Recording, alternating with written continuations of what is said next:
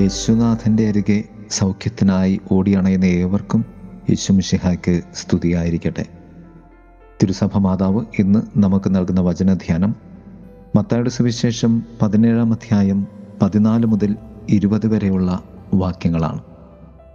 മഹോദയ രോഗിയായ ഒരുവനെ ശിഷ്യന്മാർക്ക് സൗഖ്യപ്പെടുത്തുവാൻ സാധിക്കാതെ പോകുന്നതും കർത്താവ് അതിന്മേൽ നടത്തുന്ന പ്രതിപാദ്യവുമാണ് സുവിശേഷം. മൂന്ന് തലങ്ങളിൽ ഈ ധ്യാനത്തെ നമുക്ക് ക്രമപ്പെടുത്താം. ഒന്ന് മഹത്വത്തിൽ നിന്നും രോഗപീഠയുടെ മനുഷ്യനിലേക്ക്. മഹത്വത്തിന്റെ താബോറിൽ നിന്നും മഹനീയമായ ദൈവീക വെളിപാടിൽ നിന്നും ക്രിസ്തു ഇറങ്ങി വരുമ്പോൾ ക്രിസ്തുവിനും ശിഷ്യന്മാർക്ക് മുന്നിൽ ആദ്യം പ്രത്യക്ഷപ്പെടുന്നവനാണ് അപസ്മാര രോഗിയായ ഒരുവന്റെ പിതാവ്. രണ്ടു കാര്യങ്ങളാണ് ആ അപ്പൻ യേശുവിനോട് ഉന്നയിക്കുന്നത്. ഒന്ന് അപസ്മാരവും പൈശാചിക പീഡയാലും വലയുന്ന മരണത്തിന്റെ മുന്നിൽ നിൽക്കുന്ന തന്റെ മകനെ സൗഖ്യപ്പെടുത്തുക എന്നും. രണ്ട് യേശുവിന്റെ ശിഷ്യന്മാർക്ക് അവനെ സൗഖ്യപ്പെടുത്തുവാൻ സാധിച്ചില്ല എന്ന ആകുലതയും പരാതിയും. രണ്ടാമതായി കർത്താവ് ആദ്യം ശകാരിക്കുന്നത് മനുഷ്യരെയാണ്. ശിഷ്യന്മാരെയോ രോഗിയുടെ അപ്പനെയോ ഒന്നുമല്ല. ഒരു തലമുറയെ തന്നെ അവിടുന്ന് കുറ്റപ്പെടുത്തുന്നു.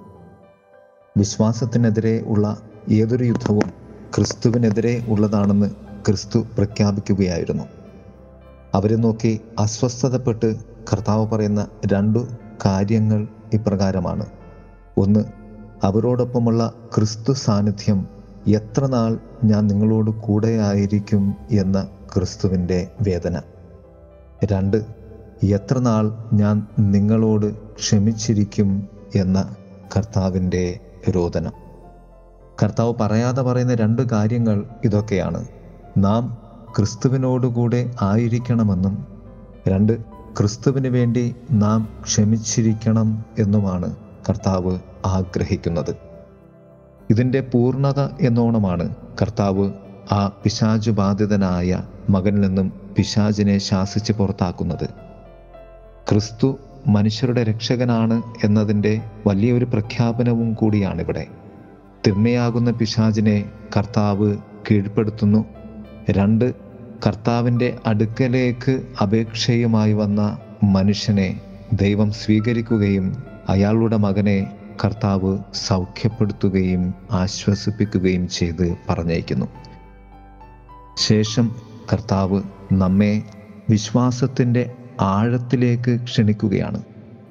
നിങ്ങൾക്ക് കടുകുമണിയോളം വിശ്വാസമുണ്ടെങ്കിൽ ഈ മലയോട് ഇവിടെ നിന്ന് മാറി മറ്റൊരു സ്ഥലത്തേക്ക് പോവുക എന്ന് പറഞ്ഞാൽ അത് മാറിപ്പോവുക തന്നെ ചെയ്യും.